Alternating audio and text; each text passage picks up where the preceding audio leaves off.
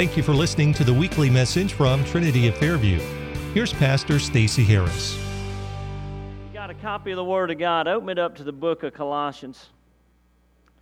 We have been milking chapter one of this great book for quite some time.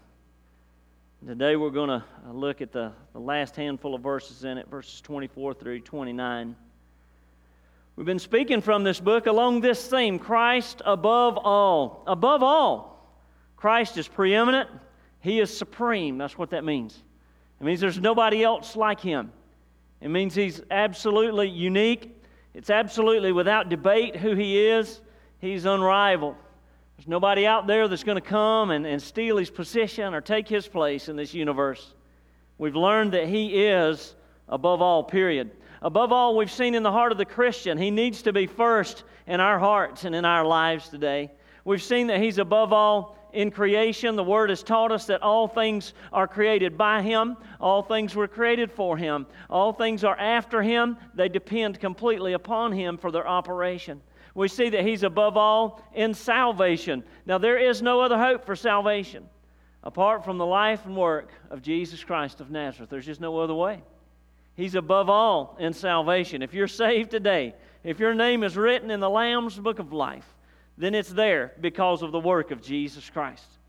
We also learned that He's above all in the congregation. I love the thought that He is the head of the body.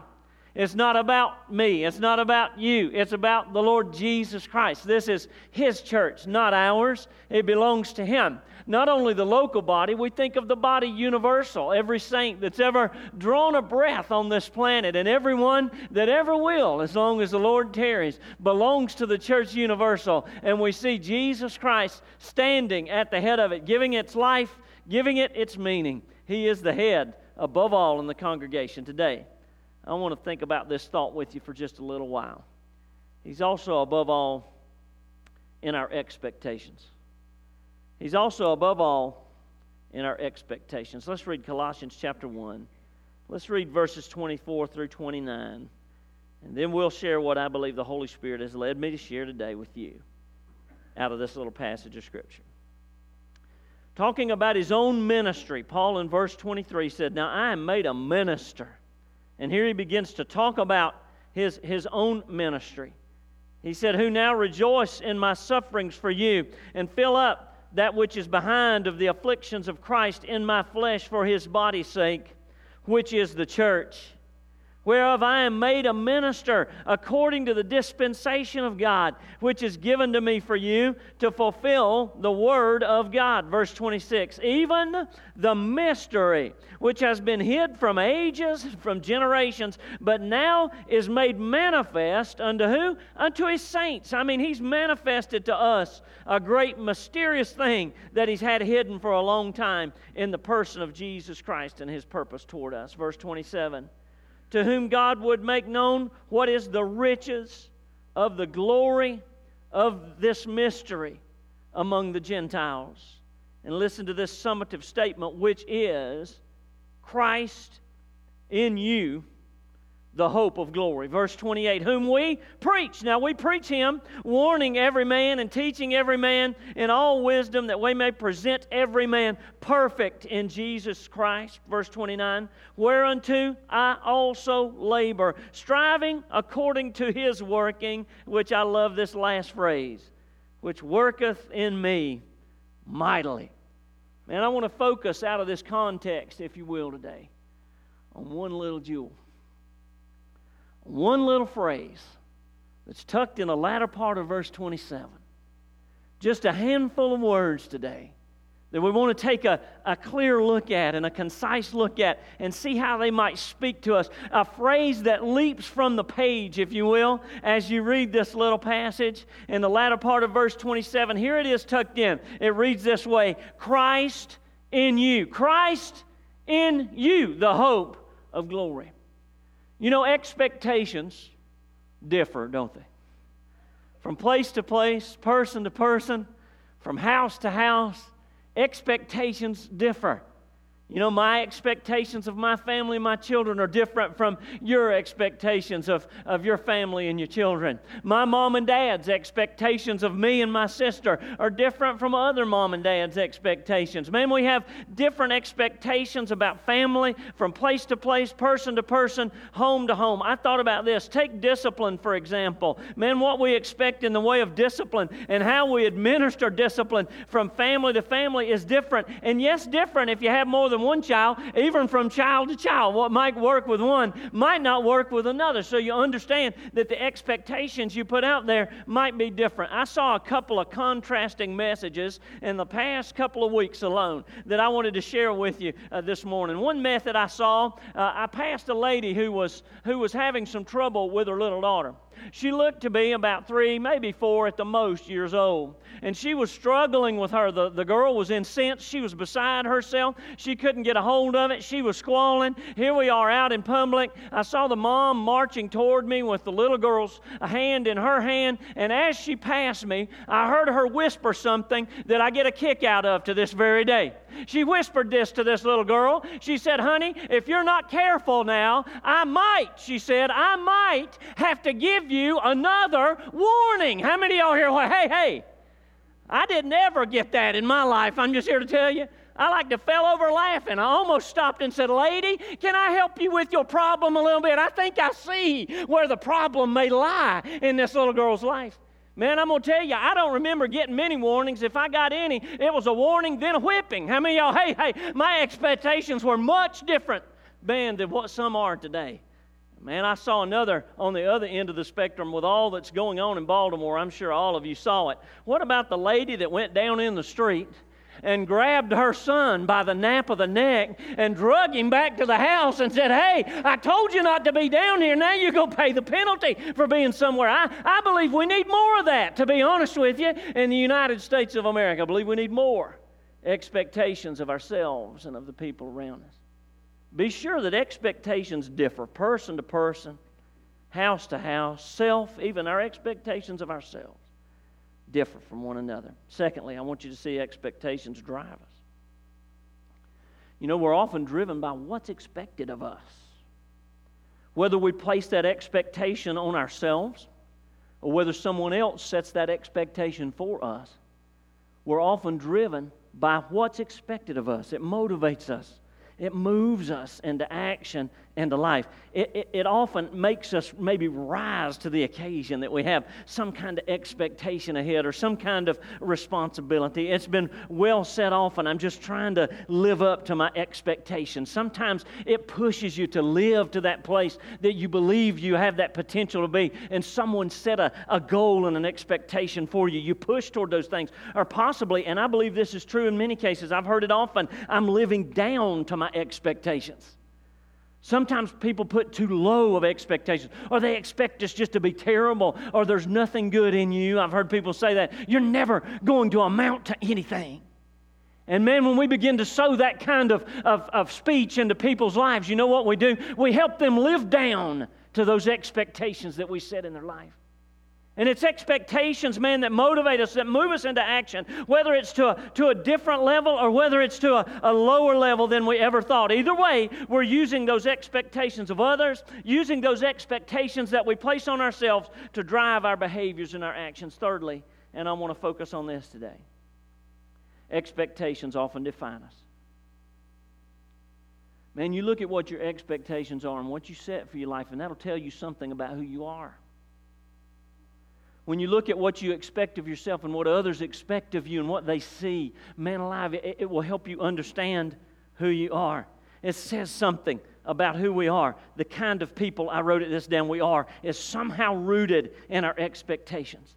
And today, beloved, I'm telling you, Christians ought to be a, the most expectant people on the face of the planet. You know, the difference between the world and a child of the king is that we have some things ahead of us that we expect to come about. We have some things ahead of us that we hope for. In verse 27 in this little jewel, he used that word Christ in you, the hope of glory. The difference between a child of the king and someone who's not a child of the king is that we have a hope, beloved, that a Christian is not a person who looks in tomorrow with dread and fear, but a Christian is a person who looks to tomorrow with all the hope that the universe has to offer. Man, today, if Christians are defined by anything, they ought to be defined as people of hope. I expect that there's more to come, beloved. I believe that beyond our experience in this world, good, bad, or indifferent, there's another world and a better world that has some stuff stored up for me and some things it expects for me and from me on this planet. And that's what defines who I am. In short, there's something more than this old tainted temporal experience that I have. There's a popular sentiment today that you hear in the world, there's got to be something more than this, Pastor. There's got to be more to life than getting up and, and going to work and coming back home and doing the homework and getting the dinner and fighting to the sports ball field and then getting back into bed and then getting up the next morning and do it again. I have good news for you today. There is much, much more than that to a Christian's hope in life. There's something more that a Christian has, something that the world can't understand, a hope that exists alone and pristine in the heart and the life of a Christian. I wrote this down. There should be no such thing as a hopeless Christian. A Christian should never utter the phrase, There's just no hope, Pastor. There should be no such thing as a person who belongs to the King of Kings and the Lord of Lords that says, I have no hope. Paul said it in Thessalonians if you just run a concordance on the word hope, it'll bless you. I love this phrase. He said, Don't live as others in the world who have no hope, talking of death and the world beyond. He said, Listen, you don't have to live like this world. You have a hope, beloved, that they don't have. We should shine, beloved, as lights full of hope in a, in a dark world of desperation and despair we are the one people who ought to shine the light of hope and expectation that the Lord Jesus Christ has sown down deep in our hearts and in our lives. If the world is going to have any hope at all, it's going to come from the children of the King. I'm here to tell you that. And today we see a truth in this little verse. Paul underscores it under the leadership of the Holy Spirit. He makes a dynamic statement, a descriptive statement that encapsulates, if you will, our hope as believers in the Lord Jesus Christ. Before I skin it out, let me let you be a little interactive today. How many y'all earnestly believe that there's more to life than what we're experiencing here, that God has more ahead for us? Yes, in this life, but yet in that life to come. Praise be unto God, we're a people of hope. Paul says three clear, clear things here I want to share with you quickly about our hope and describes it. First of all, he talks about the person of our hope. You know, today our hope is in a person. This phrase says it's Christ in you. It's Christ in you that brings you hope. Today, our hope is, is caught up in a person. It's in Jesus Christ. I wrote this down. Our hope is not in a thing, beloved, today. You know, the world lives putting their hope in their IRA, in their annuity, and, and some people in that stack of ammunition they've got hidden in a room somewhere, or some people in a well stocked disaster and doom room, a supply room full of food and everything. Some people put their hope in pieces of legislation. I'm here to tell you that the children of, king, uh, of the king don't have their hopes in such trivial and, and fleeting things. Our hope today is not in a place. Some people put their hope in the United States of America. Some people put their hope in science. Some people put their hope in the university hospital. Are these things bad? No, I love them all, and I thank God for what He does in our life through them. They put their hope in that dream retirement city my wife and I talk about all the time. Wouldn't it be nice at the end of all this if we had enough to buy us a place in the Caribbean somewhere and sit on the sand and look at the, at the blue water until the Lord comes again? We talk about that a lot just dreaming. Man, people put their hope, everything they are, in things. They put their hope in everything they look for in places. But beloved, you'll find hope in none of that. No real hope today. The only place you'll find hope is in a person. And his name is Jesus Christ of Nazareth. I went on a website, Politics One, the other day. Just looking. You know, at this time of year with the 2016 presidential election looming, you hear about who's going to run and who's going to be their running mates, and, and every day you have a new poll that's come out. Okay, this guy's ahead. I mean, we're a long ways away from the election, but here we are. This guy's thinking about throwing his hat in the ring, but maybe he's not gonna, and, and we're hoping that he does. And can he raise enough money? Can he can he do this? Can she do that? Can she do the other? I got interested. I thought, well, I wonder just who is planning on running for president in 2016. I just wonder who it really is. You hear all these things. So I got on this website, got to searching a little bit for people who are ta- who are going to run for the presidential election election for the office of president in 2016, I found this out. There are currently 29 different Democrats and Republicans running, considering running for the 2016 presidential election. 29 different ones. Now, that's just Democrats and Republicans. If you go on on this website, you'll find that there are at least 15 other independent parties with people that are running. And you'll find that there are many people who have put themselves on the ballot as write in candidates. Man, here, I'm going to run for president as a write in candidate. Hey, conservatively, here's 50 plus men and women thinking about running for the highest office in the land. All of them claiming that they can overcome and win the war on ISIS. All of them claiming they can stop the unrest in America and the world. All of them claiming that they can balance the budget. All of them, listen to them now, they'll claim they can put some money in your pocket, bring bring some jobs to your town, put education in your mind, and you won't even have to pay for it. And man, all the time they're going to put smiles on your faces. You're going to be so happy and proud that you elected them. And there's millions of people behind each one of these folks, all believing that they are the person that's going to bring hope for tomorrow. But I'm here to tell you, church, as a child of the King of Kings and the Lord of Lords, my hope rests not today in a Democrat. My hope rests not today in a Republican. My hope rests not today in a a write in candidate or some independent party. My hope rests in the Lord Jesus Christ of Nazareth, the Son of the living God who gave himself for me. That's where my hope rests.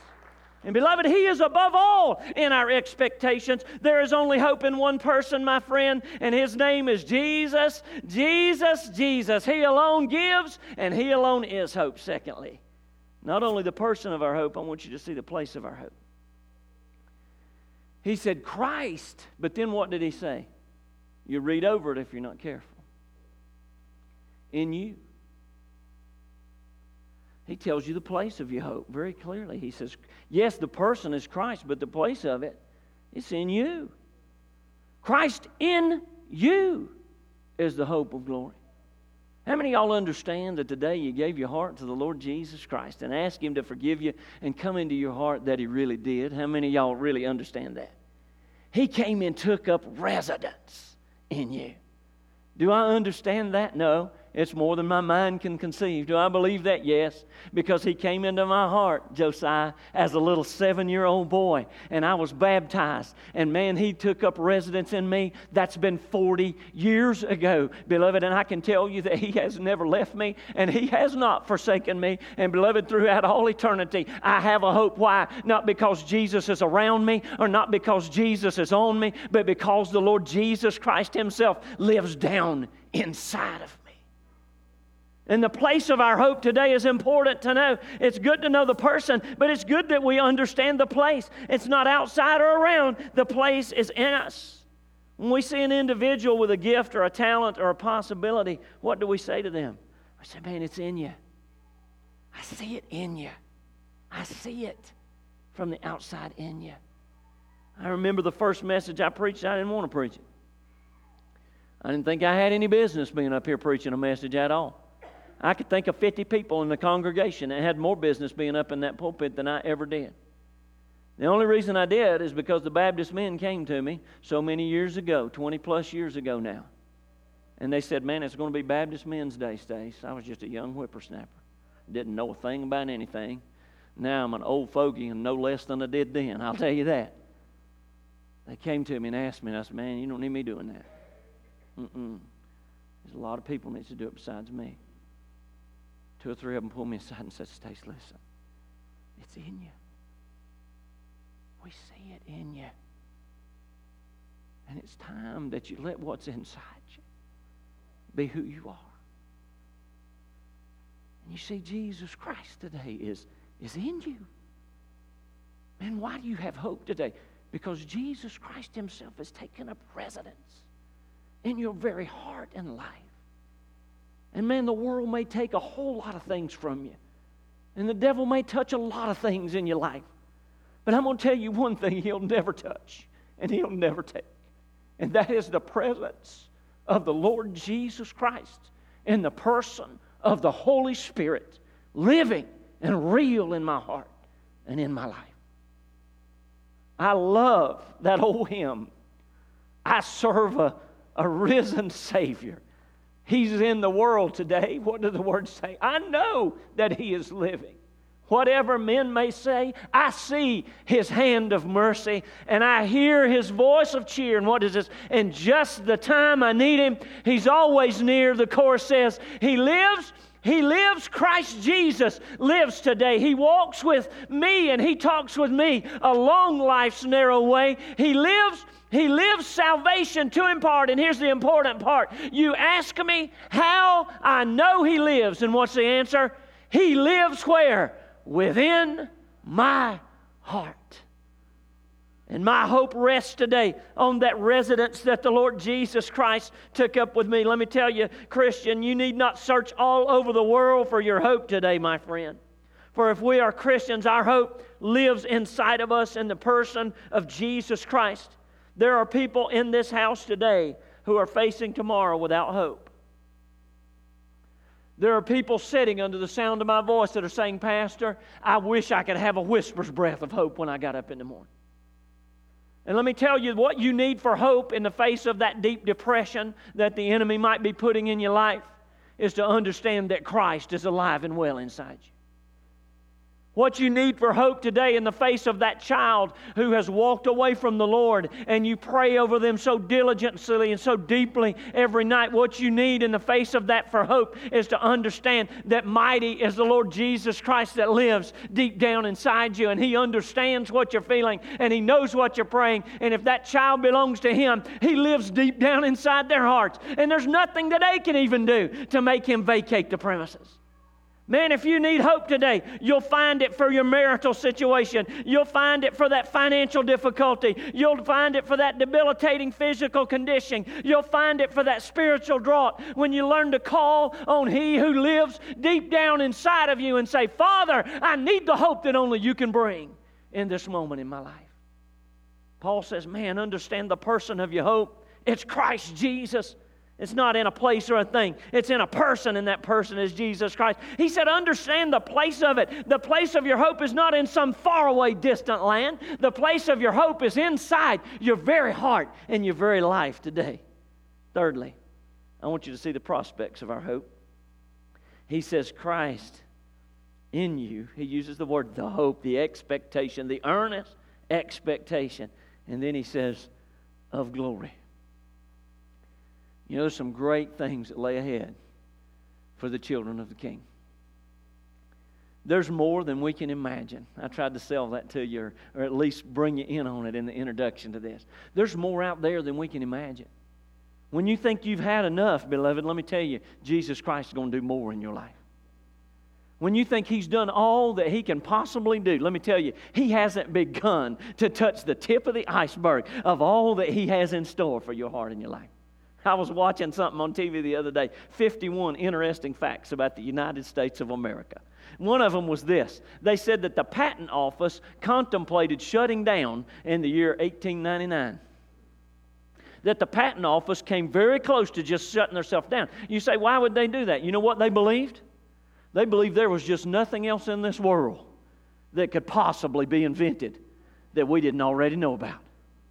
And they earnestly, honestly considered shutting down because they thought ain't nobody else going to be applying for patents because there just isn't anything else to, to think of. There just isn't any more. We've come to the place where we've got it all. How many y'all know we've discovered a few things since the year 1899? How many y'all noticed we've discovered a few things since 1999? And beloved, it's getting so quick since 2009. We've discovered more things than I ever thought we possibly could. Well, let me tell you, it's the same with the Lord Jesus Christ. When you talk about His glory, beloved, you don't know the half of it. You don't know the third of it. You don't even know the tip of the iceberg. Man, I love it when he breaks through and exceeds my expectations, don't you? He says the Christian has a prospect today. He says Christ in you, yes. But he said, man, that, that's, that's going to produce in your life. You have a prospect, and it's going to bring into you glory and glory and glory. I looked at the word glory in the Greek, and do you know that it's almost untranslatable? There's almost no English word that parallels the Greek word glory. There's almost just no way to, to translate it into the English language with its fullness. And I thought, well, man, I, I don't understand that. We need to have some kind of concept with it. And the Holy Spirit said, there is no concept in your world of the glory that I have in store. You can't even conceive. Doesn't the word say itself? Doesn't it say this? No mind has conceived. No heart is in a position to receive. Nobody knows all that the Lord has in store for those who love Him. I'm here to tell you, uh, church, we have something ahead of us. I remember an old song when I was in high school. The boss sang it, Bruce Springsteen. He said, Glory days, what was it? They'll pass you by. He said, Man, in the wink of a young girl's eye, they'll just pass you right by. And man, we're guilty, even as the church of Jesus Christ, living, looking in the past. Now, there are some neat things we need to know in the past about us. Man, we know I look back in faith believing and have hope in the fact that Jesus Christ is the Son of God and that He did leave the portals of heaven and take on Him a robe of flesh on this earth. I believe and hope in that. Man, I believe that the Lord Jesus Christ walked up a Roman hill and laid down his life for me, and there paid the price not only for my sin, but the word tells us, yea, for the sin of the entire world. How many y'all believe that Jesus died today once and for all, for all sin that ever be committed in your life, past, present, and future? I believe that. I believe that he ascended unto heaven. I believe he sits on the right hand of the Father. All of that's looking back. But, beloved, I'm telling you, our faith and our hope ought to have a forward look today. We ought to have an expectation today because I believe just as firmly as I believe all those things in, in the past, I firmly believe that there's coming a day, and I don't believe it's too far away, where the Lord Jesus Christ himself will return again and he'll collect every man, every woman, and every child that belonged to him unto himself. And Paul said, We will will ever be with the Lord throughout all eternity. And man, when we get there, what will we do? I have people all the time say, Pastor, what will heaven be like? What are you talking about? People call it glory. People call it things. People talk about it. And I'm here to tell you, I, I wish I could illustrate it and enunciate it. I wish I had the vocabulary today to be able to share with you what kind of glory awaits for us. I can't do it, but the Holy Ghost did it. In Revelation chapter 1, 21, John says this And I saw a new heaven and a new earth, for the first heaven and the first earth were passed away. And there was no more sea. And I, John, saw the holy city, the new Jerusalem, coming down from God out of heaven, prepared as a bride adorned for her husband. And I heard a great voice out of heaven saying, Behold, the tabernacle of God is now with men, and he will dwell with them, and they shall be his people, and God himself shall be with them, and he shall be their God. And God shall wipe away all tears from their eyes, and there shall be no more death, neither sorrow nor crying, neither shall there be any more pain, for the former things are passed away. Does that sound like glory to you? That sounds like a good place to be to me. And he that sat sat on the throne said, Behold, I make all things new. And he said unto me, Write, for these things are true and they are faithful. He said unto me, It is done. I am the Alpha and the Omega, and I am the beginning and the end. I will give unto them that are thirst of the fountain of the water of life freely. And he that overcometh shall inherit all things, and I will be his God, and he will be my son. That's what's waiting on us.